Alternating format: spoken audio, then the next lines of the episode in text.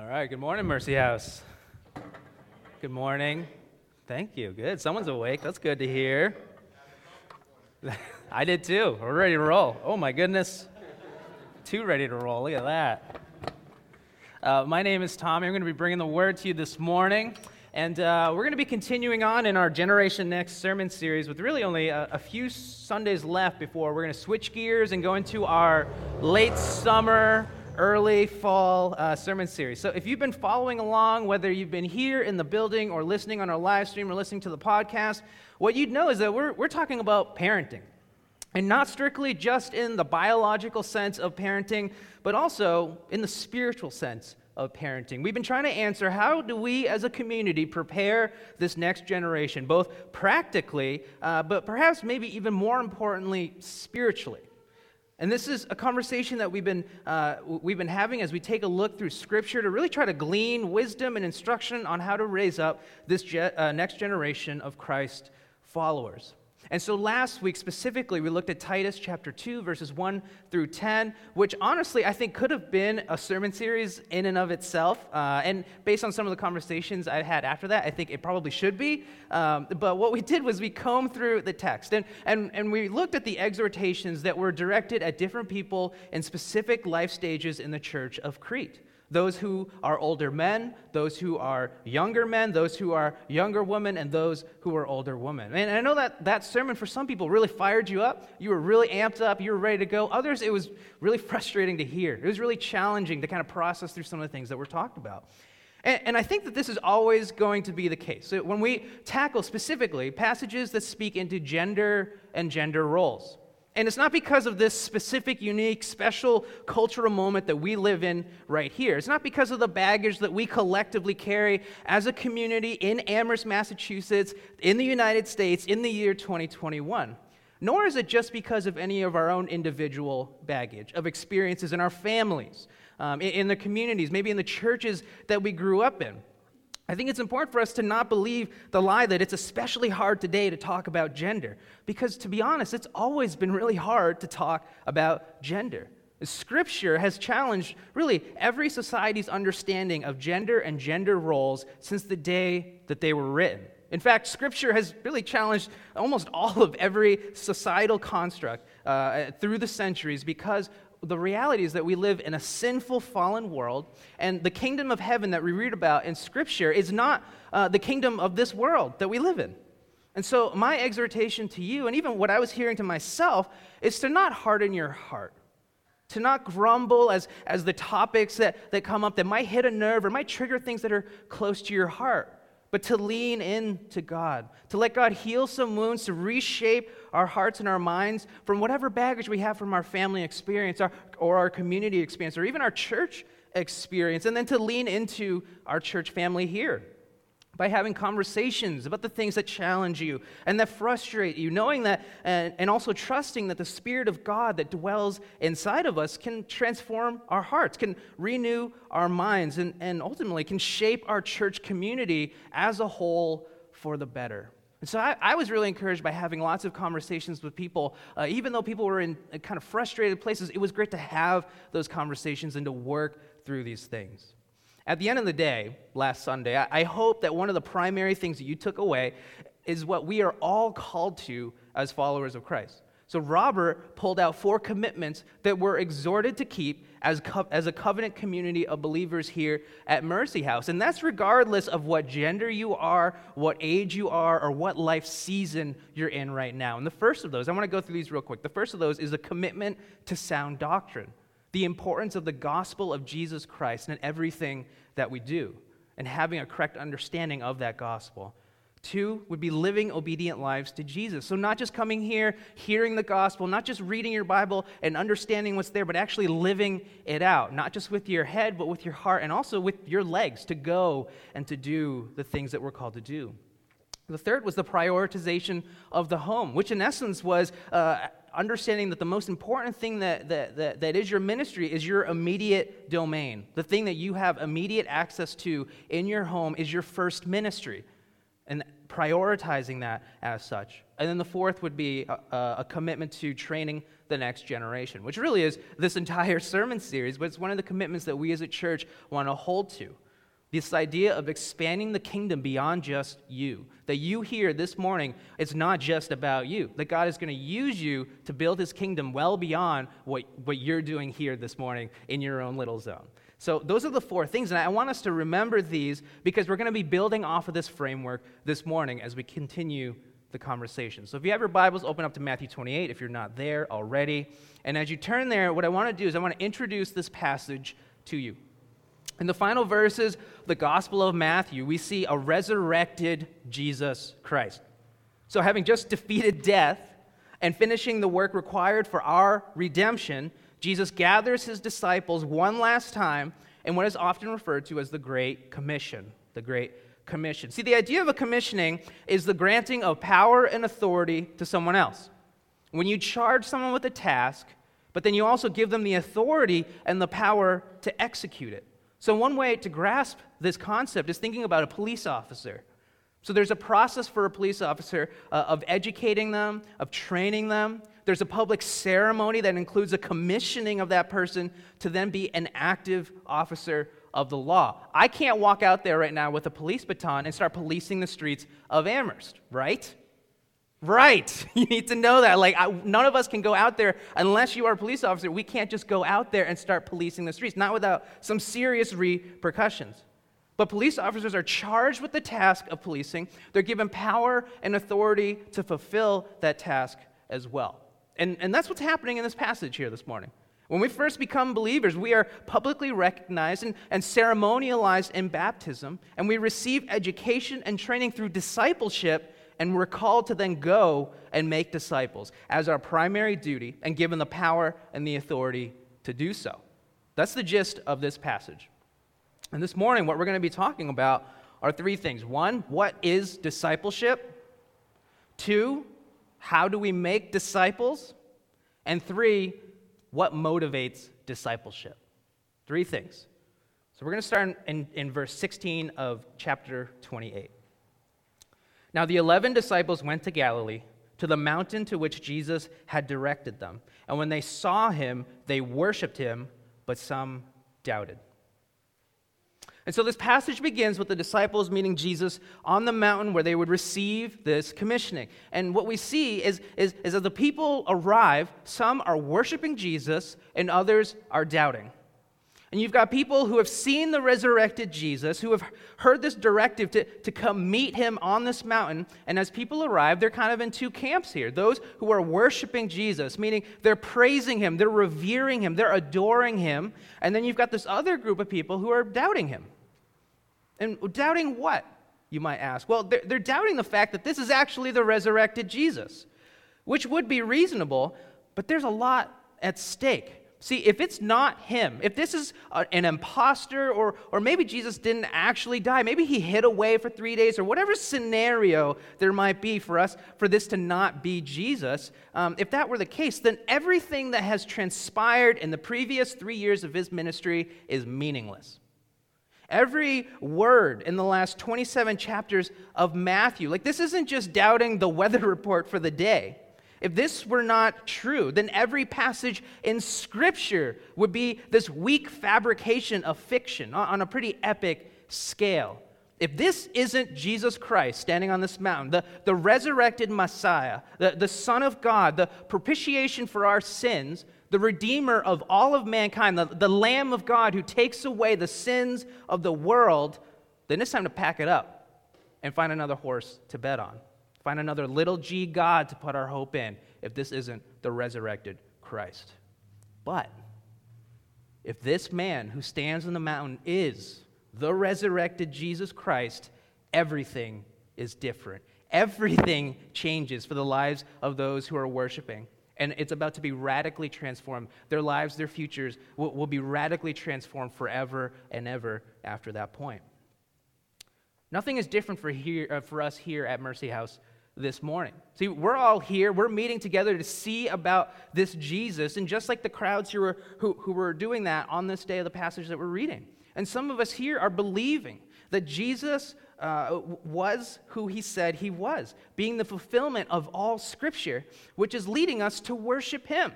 That's why this, this room a second ago was loud with worship to Jesus. And we're doing it out loud. We're doing it in song. We're also doing it in our hearts this morning as we yield and we surrender our innermost being to Him.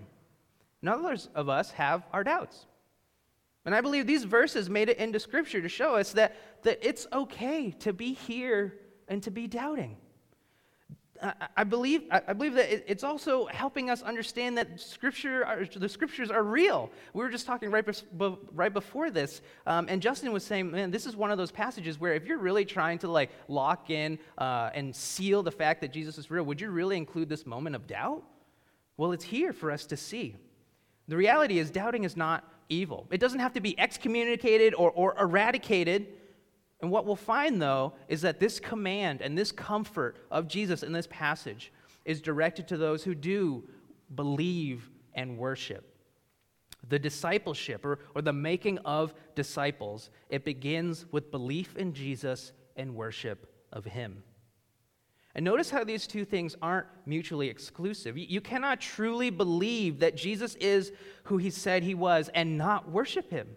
And at the same time, you can't truly worship Jesus without believing who he was and, and, and who he said he was.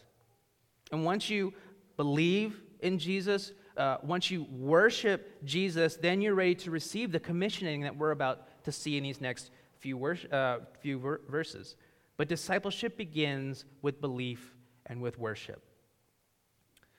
It's important. Like belief and worship of Jesus must precede the making of disciples. Because if it doesn't, the command to make disciples is not an overflow, but it becomes an obligation. It's not something that's life giving, but it's actually life draining. Instead of increasing faith and producing more worship, making disciples, or even the invitation to make disciples, can make us resentful, can burn us out, can, can spiral us downward away from belief and worship. Discipleship has to begin with belief and worship in Jesus Christ. And I'm not just making this up. We see this clearly communicated by Jesus himself in the way that he, he structures these next couple of verses. Look at verse 18 and the beginning of 19. And Jesus came and said to them, All authority in heaven and on earth has been given to me. Go therefore and make disciples of all nations. I want to pause there just so you can see. Uh, the command to go and make disciples hinges on the previous statement which is that all authority on heaven and on earth has been given to Jesus. And this is an incredibly profound and, and powerful statement. Verse 18 is, is not one of those verses that you just gloss over. You need to read it closely. Let me read it one more time. Verse 18 And Jesus came and said to them, All authority in heaven and on earth has been given to me. What this is communicating is the role of Jesus in the cosmos. Jesus, Jesus is not just a good person, he's not just a great teacher, he's not just an enlightened philosopher. And Jesus does not command authority exclusively here on Sunday morning, or in our family groups on Wednesday evening, or in our discipleship groups whenever they meet. His authority is not to be reduced to the morning quiet times that we have, or, or maybe in those moments of deep need and we reach out to Him for prayer. Jesus' authority is not over just the portion of our income uh, that we tithe to the church. Jesus' authority is over all of our finances, every dollar, every cent, every penny that we have command over. His authority is over our employer, over our workspace, over our, over our workplace over every industry, over every global market structure. His authority is over every institution, every single government, over all areas of academia, of healthcare, even leisure. His authority is over our provision of food on a daily basis, the shelter that we have, even the weather that's outside. His authority is over our planet. His authority is over all planets, all moons, all stars, all galaxies, all nebulas, the entire cosmos. Jesus' authority is over our little church here in Amherst, Massachusetts. His authority is over each of us, each of our lives, in this moment until the day that we die and extending into eternity. All authority in every corner of existence, in the physical and the spiritual realm, has been given over to Jesus. That's authority. That's authority that we have no comprehension or understanding of in our lives outside of Jesus himself. And when we believe that mercy house, when we encounter Jesus in all of his mighty authority, as those people did on that mountain in this passage, how can we do anything else but worship? How can we do anything else but worship? This verse is the catalyst for discipleship and mission.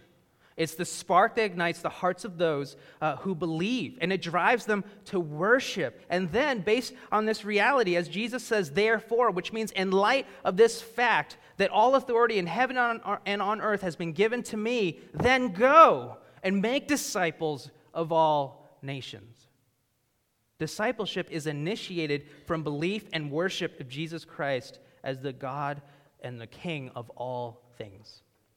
And so, from this place of belief and worship, Jesus calls his disciples on that mountain to go, which for some people listening would have been a little strange. It would have been strange. See, they're expecting Jesus, once accomplishing everything he set out to do, uh, really to gather everybody together and, and, and to take them into his kingdom for all of eternity. The work is done, right? Jesus So it's time to celebrate and time to fellowship. I think this is kind of like a wedding, right? So you sit through the ceremony, you listen to the sermon, you see this beautiful union of a man and a woman as they enter into this covenant relationship, and, and there's this grand pronouncement, right? They say, by the, by the authority vested in me, I now pronounce you husband and wife. And then you go to the reception and you celebrate and you fellowship and you dance, you eat and you enjoy. See, that's what the disciples on the mountain are expecting. But imagine the bride and the groom immediately after the ceremony saying, Go, get on, get out of here. Right? That would be weird. That would be strange. That's not what we would expect.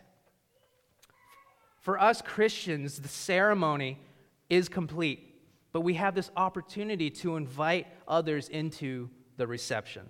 And as Jesus sends out his disciples from the mountain, instead of just in, kind of levitating them all into heaven in that moment, here's what this moment shows us about discipleship. The first thing is that discipleship is the mission of God. Discipleship is the mission of God.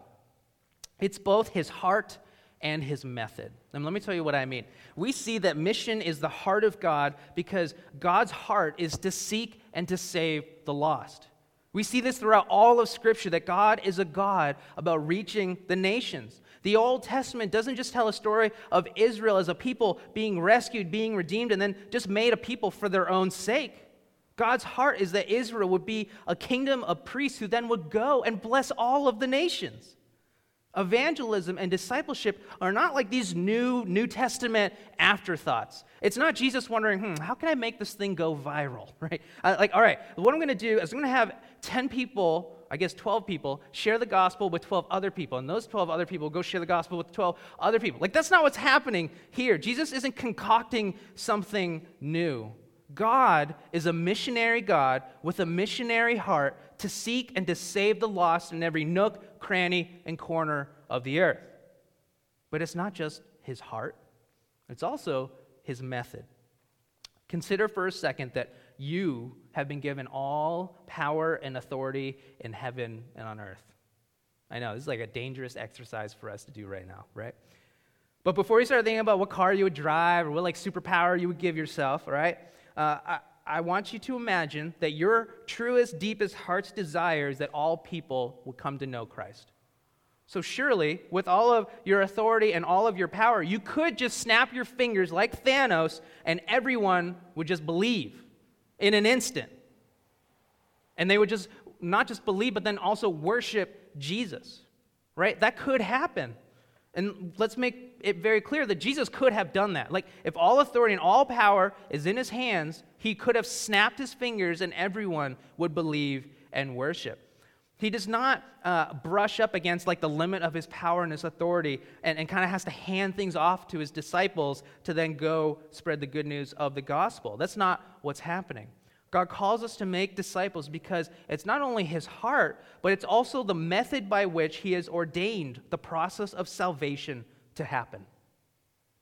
And I can't tell you exactly why, and, and, and we don't have time this morning to dive into some of the philosophical challenges of free will, God's sovereignty, the problem of evil. Those are all things I would love to talk about, so you can email me. We can grab coffee and talk about those things. But what I see in Scripture is a God delighting in the process of using his disciples to carry the good news of the gospel to the next generation. He loves co laboring with us.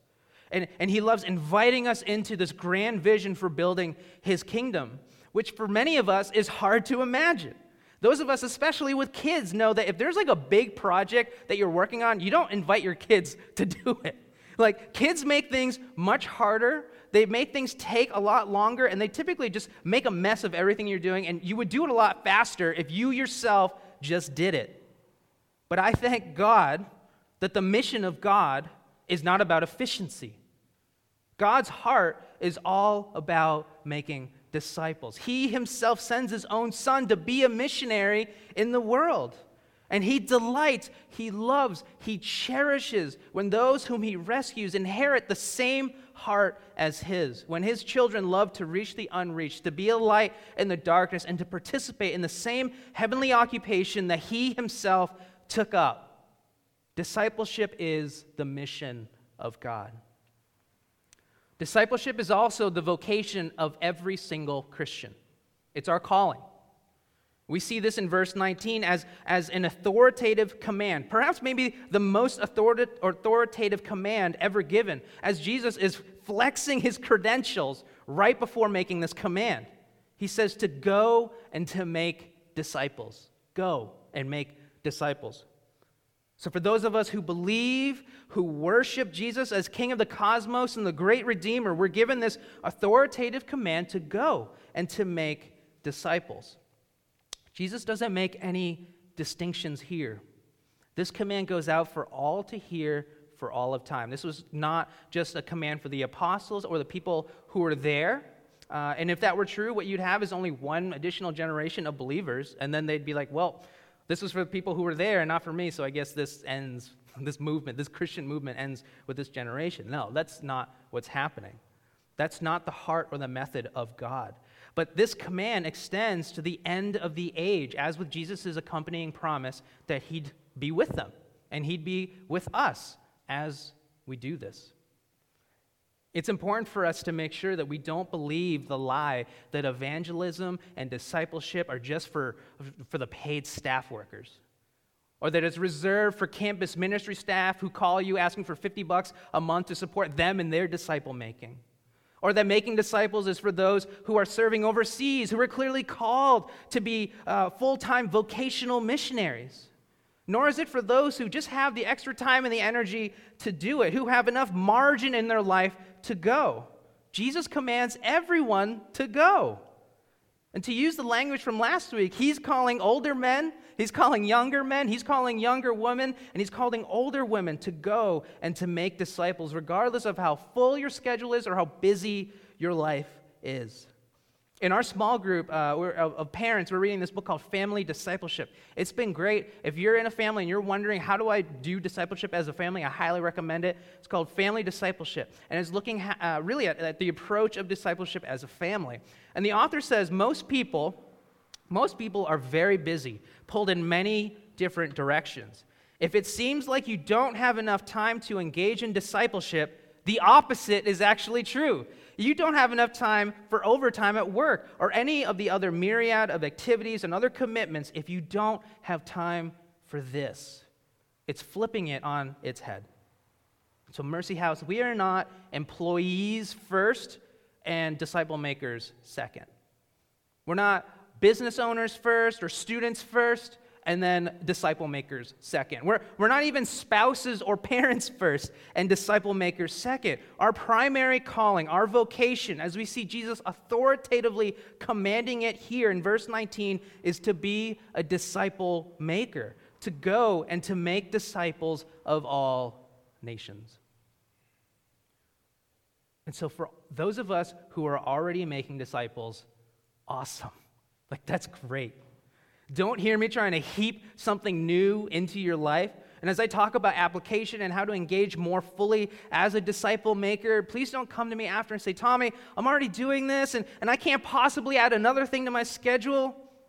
And, and there's this thing, I think, that, that's been happening at Mercy House for the last couple years, maybe longer, for, for at least the time that I've been able to discern it, where people will feel like they're not actually doing discipleship unless they do it in the programming at Mercy House. And that's just not true. That's a lie that Satan wants to use to diminish your personal ministry and to divide the church. It's a lie that needs to be killed, and it's a lie that needs to stop being spread. So if you're making disciples, awesome. Like, encourage other brothers and sisters around you to take up their heavenly vocation. Tell the stories of what God is doing as you go and as you make disciples. So, it's not my goal to make you feel bad for not doing something that you're already doing. And so, I just want to be really, really clear, really clear if you are already making disciples organically in your life or through whatever structure or system that, that is happening in your life, I want to encourage you. Like, be encouraged. Keep doing that. Keep experiencing the joy and the fellowship with Jesus as you continue taking up your heavenly calling as a disciple maker. So, discipleship is the mission of our God. It's the, it's the delight of his heart. Uh, it's the method that he has ordained to build his kingdom here on earth. And making disciples is the primary vocation of every Christian. Mercy House, this is why we value discipleship so much here at Mercy House. It's why we, we want to spend as much resources and energy uh, into equipping our members and, and really encouraging a culture of discipleship here. Oh, that we would be a church that is marked by our belief and our worship in Jesus, which leads to a, a tenacity in obeying Jesus' command to make disciples. What an incredible church that would be. Like, I long to see our church grow into a church like this, knowing that this is the type of church that advances God's kingdom through the very gates of hell. A community of believers who worship Christ and take his command to make, uh, make disciples seriously. So, how do we do it? Discipleship is the mission of God, it's the vocation of every believer, but how do we practically make disciples? I think this is maybe one of the first places where we as Christians can get stalled in our heavenly vocation of making disciples. We simply don't know how, which is reasonable. Like, you, you can't expect anyone to do something they don't know how to do. But Jesus doesn't have this expectation when he calls his disciples to make disciples. Because, one, uh, these disciples have been discipled by Jesus. So it's kind of like a swim teacher saying, Now that I've taught you how to swim, right? Like you were there for that, I taught you how. You know how to swim. Now go and teach other people how to swim. They have this frame of reference. They have this uh, experience of being made a disciple um, that Jesus has already demonstrated in their lives, which he calls upon when he calls them to go and make disciples. And not only this, but two, he very clearly lays out what it means to make disciples. Um, he, he, talks about specifically for, for any of the disciples who were with him for the past three years and, and, and maybe they were like falling asleep or something like that. He kind of recaps what it means to make a disciple. And you see this in verses 19 and 20. He says, Go therefore, make disciples of all nations, baptizing them in the name of the Father and of the Son and the Holy Spirit, teaching them, uh, teaching them to observe all that I have commanded you. And behold, I am with you always to the end of the age.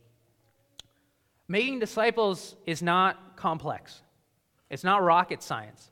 This is rocket science. There's, so there should be a slide up there. You see that? All right, so what you're looking at is uh, what is this? Uh, it's Tsiolkovsky's rocket equation, or really the ideal rocket equation.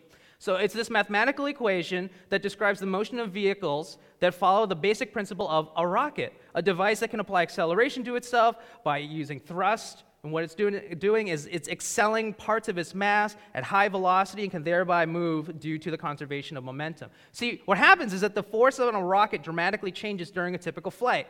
So during powered flight, the propellants of the propulsion system are constantly being exhausted from the nozzle. So as a result, the weight and the mass of the rocket is constantly changing. And because of the changing mass, you can't use the standard form of Newton's second law of motion to determine the acceleration and velocity of the rocket. And so this figure allows you uh, to see as a derivation of the change in velocity during the powered flight while accounting for that change of mass in the rocket over time.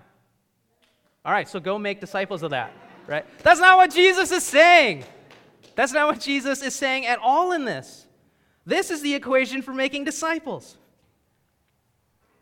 Making disciples is baptizing them in the name of the Father and of the Son and of the Holy Spirit and teaching them to observe all that I have commanded to you. See, these two components of discipleship are often understood as orthodoxy and orthopraxy. Orthodoxy is the correct belief or, or having sound doctrine, and orthopraxy is having correct practice or sound living. And we talked about the importance of sound doctrine last week and, and the exhortation to maintain a correct understanding of the gospel of Jesus Christ. And we see Jesus emphasizing it here in the first part of the algorithm when he says to baptize people in the name of the Father and of the Son and of the Holy Spirit. And this is one of the many places in Scripture where you see the triune God, though here it's incredibly explicit. And it's with the purpose of communicating the, the importance of rightly knowing God. It's important to know God the right way. The gospel without God the Father, or without God the Son, or without God the Holy Spirit is not the gospel. And so the first part of making a disciple is to teach the gospel to teach the gospel, to help people have a right understanding of who God is, of what sin is, of what Jesus' role is, and how salvation works. And if you're a Christian and, and, and you don't know the gospel or, or you don't feel like you have a firm grasp on these things or how to communicate them, like, that's okay. That's okay. There's absolutely no shame in that. But instead of letting that be the reason why you don't make disciples, which is a legitimate reason, like if you don't know how to communicate these things, then there's no expectation for you then to go and make disciples. Um, I would encourage you to, to lean in, to humble yourself, and to learn. Like you can do it. We have a resource on our website, mercyhouse365.org slash respond, which you can go to, not right now, but on your phone, you can go and, and you can see the gospel being laid out in a way that's really easy to communicate, really easy to understand. And that's, that page is not just for non Christians to come and take a look at it. I think it's a helpful resource for anybody to just see, okay, how do I communicate this to somebody? There's also a small book in that back corner. It's literally called What is the Gospel? And it's definitely readable. It's really thin. I want you to take one. Take a few. We, I think we have a bunch of them. Lois, let's make sure there's a bunch out there. But take them after the service. And it's a great resource for just really understanding and being able to start communicating the gospel. We also have discipleship groups, which I'll talk about more in a minute, but these are groups that go through six uh, weeks of, of doctrine. And it helps people establish themselves in orthodoxy or, or sound gospel belief but also as a training ground for being able to equip people to then teach that. And so we make disciples by teaching the gospel, but it doesn't stop there. You make disciples by teaching gospel living. Look at verse 20. Teaching them to observe all that I have commanded you. So, where orthodoxy is having sound gospel doctrine, orthopraxy is practicing sound gospel living. Now, there's lots of ways that one can approach this question of what should the life of a Christian look like. There's plenty of books and podcasts, and even the bulk of our sermons at Mercy House are meant not only to preach sound doctrine, but also to clarify sound gospel living as well. But the reality is that all of these resources that we have are derivative of the example that we're given in the scriptures themselves. Jesus says that we ought to teach the people that we're discipling to observe that all that observe all that he has commanded to them verse 20 and so the ultimate visual for what this orthopraxy looks like is seen in the ministry of Christ himself, as it's recorded in the Gospels of Matthew, Mark, Luke, and John. That's why these Gospels are critical reading for any believer. This is another thing that is communicated really well in this book, Family Discipleship. It says in this book discipleship is both what we heard Jesus command and what we saw Jesus doing. Discipleship is essential to both the message and the method of Christ. Jesus' method of discipleship was not intended to be unique, it was prototypical. He invited people to follow and live alongside him so they might lead others in like manner. He could have started a formal training school, but instead he built his training around time in his presence as he exercised his trust in the Father, practiced relentless love for all people, and carried out his mission with the disciples. If we want to have orthopraxy and to grow in sound gospel living and teach others how to do that as well, we, we need to look no further than Jesus himself. What the author is getting at here is that Jesus lived among his disciples and showed them through his presence and through his fellowship what it looked like to practically live like a disciple. There wasn't just uh, classroom time, uh, but there were constantly field trips. It, was an incredibly hands on learning experience, both with him teaching them sound doctrine on the mountainside with sermons and lectures and probably countless uh, late night talks, and they're talking everywhere they go, but he's also leading them through very practical disciplines of faith. How to pray, talking about how to have a quiet time, interpersonal conflict with one another, teaching them how to exorcise demons, how to love the broken people in the world, how to share the gospel. Jesus showed them how to live a sound gospel life, which of course included the making of disciples. And Jesus shows us how we are to make disciples, and that's by sharing our lives with those whom we are discipling. And not just spending time teaching and walking through uh, sound doctrine with them, which is obviously a huge part of what it means to be a disciple, but if we, ne- if we neglect to walk people through sound gospel living, we might make Bible scholars, but we're not going to make disciples of Jesus. The best way to, to teach sound gospel living is to exercise sound gospel living and, and to invite those whom we're discipling to see that alive and active in our lives. It doesn't mean we have to be perfect. It doesn't mean that we have to have it all together. But what it does mean is being willing to be vulnerable, to be transparent with how God is working in our lives, and to be humble in that process. And there's a lot of things that could be said uh, on this. And we, through our discipleship groups and other opportunities for discipleship, do flesh this out a lot more. But the last thing I do want to point out is that making disciples is a process. It's a process. Jesus doesn't call them to initiate conversions as if the mission is a singular experience or a single point in time in someone's life. But making disciples is tedious, it is time consuming work. Jesus modeled it as a 24 7 job living among those whom he discipled. He was sharing his time, his resources, his energy, his really everything with those whom he discipled. And Jesus loved his disciples. And he modeled what it looked like to disciple them in a hands on experience. What we see from that is that discipleship is costly. It's not easy, it's costly. And if we maintain the priorities of this world, it's also incredibly inconveniencing and all the other things that we're trying to get done. So it's not a surprise then that a lot of us struggle to make disciples. And so while the equation for discipleship is simple, the process is hard. So, how can we encourage ourselves to answer this calling in our lives? This is the last thing that we'll touch on this morning before we end. How do we motivate ourselves to make disciples? I think it's done one way um, to understand this in, a, in, in four words pray, obey, trust, and worship. Pray, obey, trust, and worship. Pray. Pray. Both for the inward compassion for others, and that compassion is ultimately what drove Jesus in his ministry of making disciples. He wasn't checking off a box. It wasn't just a spiritual discipline that he wanted to do because he needed to. He loved the people that he reached with his discipleship. So pray that your heart would change in compassion for others, but also pray for external opportunities to form relationships with those who can be who we can make uh, as disciples. I think one of the best things about making disciples is also the relationship that it builds with God that, that's to be enjoyed in prayer. And so there's a sweetness to prayer when we're on mission, relying on God to fulfill this duty in our own lives, not out of our own energy and effort, but by the supernatural working of Him. So don't miss out on this one. Pray. Second is to obey. That's not a very uh, pleasant word today, but we obey. We hear and we receive Jesus' words as an authoritative command, not just as a mere suggestion, like, hey, maybe you should go make disciples, but yeah, as a command. And then we do it.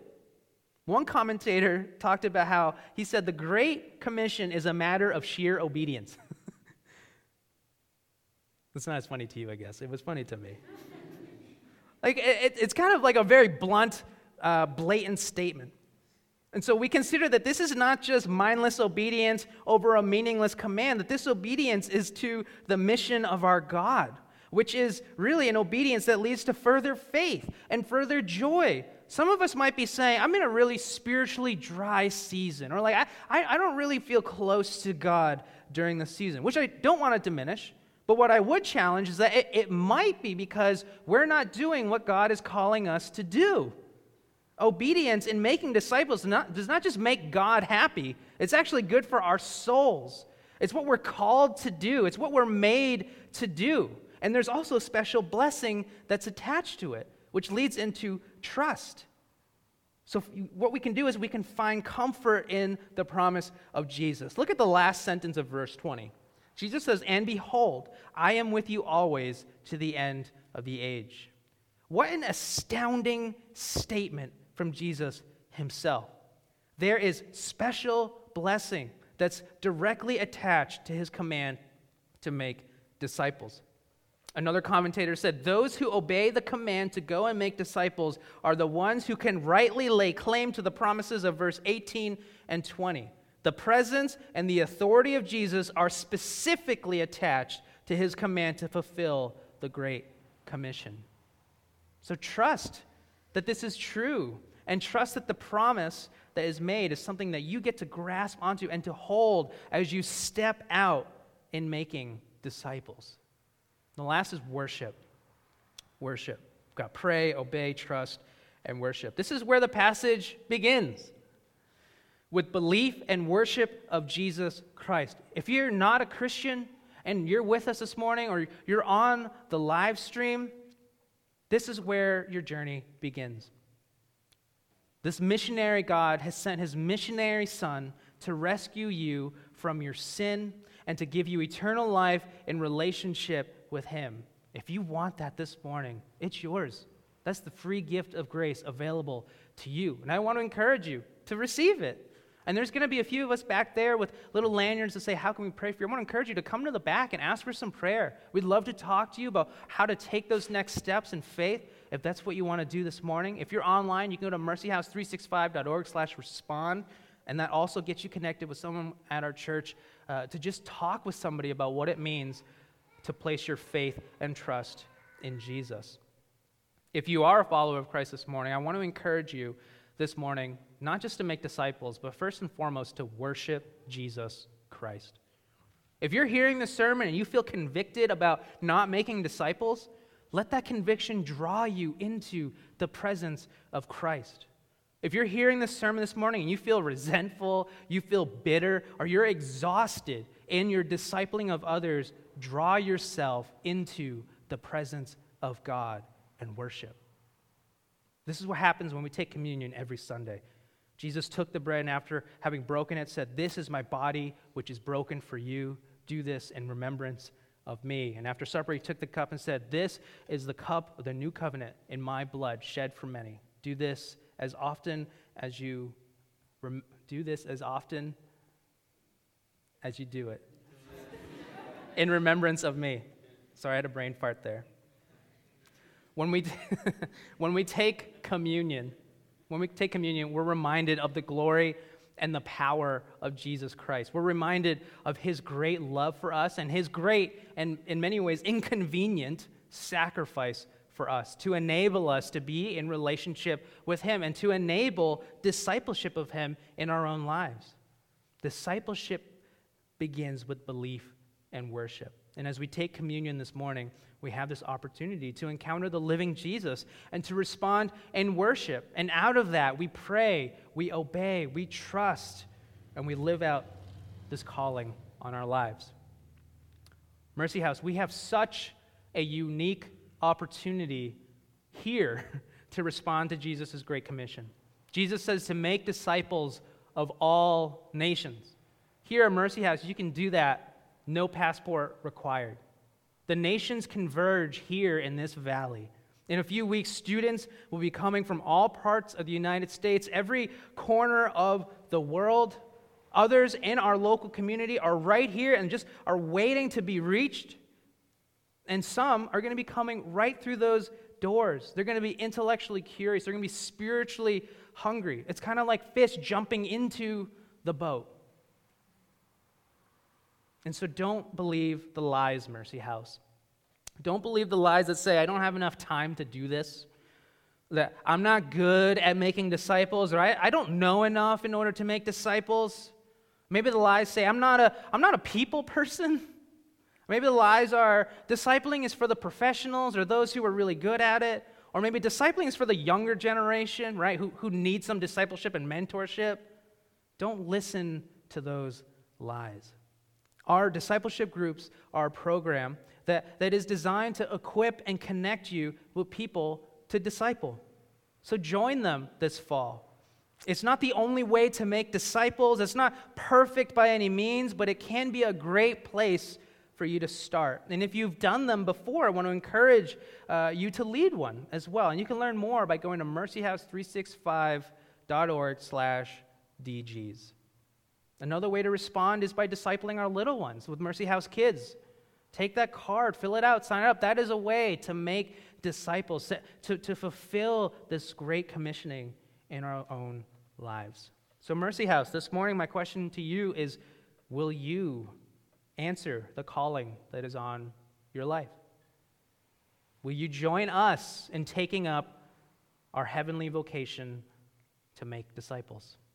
Let's pray. Father, we thank you for this morning, and I thank you for the people that are here. We thank you for your word that is powerful, that is authoritative. Father, I pray for those who are struggling this morning, those whose hearts are hard, whose ears are blocked up. We pray that you would penetrate hearts and unblock ears so that people can experience and worship you. Lord, I pray that that worship would drive us as a community to reach the nations with your gospel. Father, I pray that this verse, though convicting and challenging, would not go in one ear and out the other, but as, the, as it is the primary directive that you give us before you went back into heaven and for us to uh, continue to fulfill until the day that you come back, Lord, would we take this seriously? Would we as a church take it seriously? And Father, in that obedience, would you use that to grow your kingdom here in this valley? That our church would be a light in the darkness. Others would experience freedom in you. God, we can't do this without you. This is not a matter of picking ourselves up by our bootstraps and trying harder, but it is a matter of turning our hearts to you in worship. Father, I pray that that would happen. God, we love you. We pray these in Jesus' name. Amen.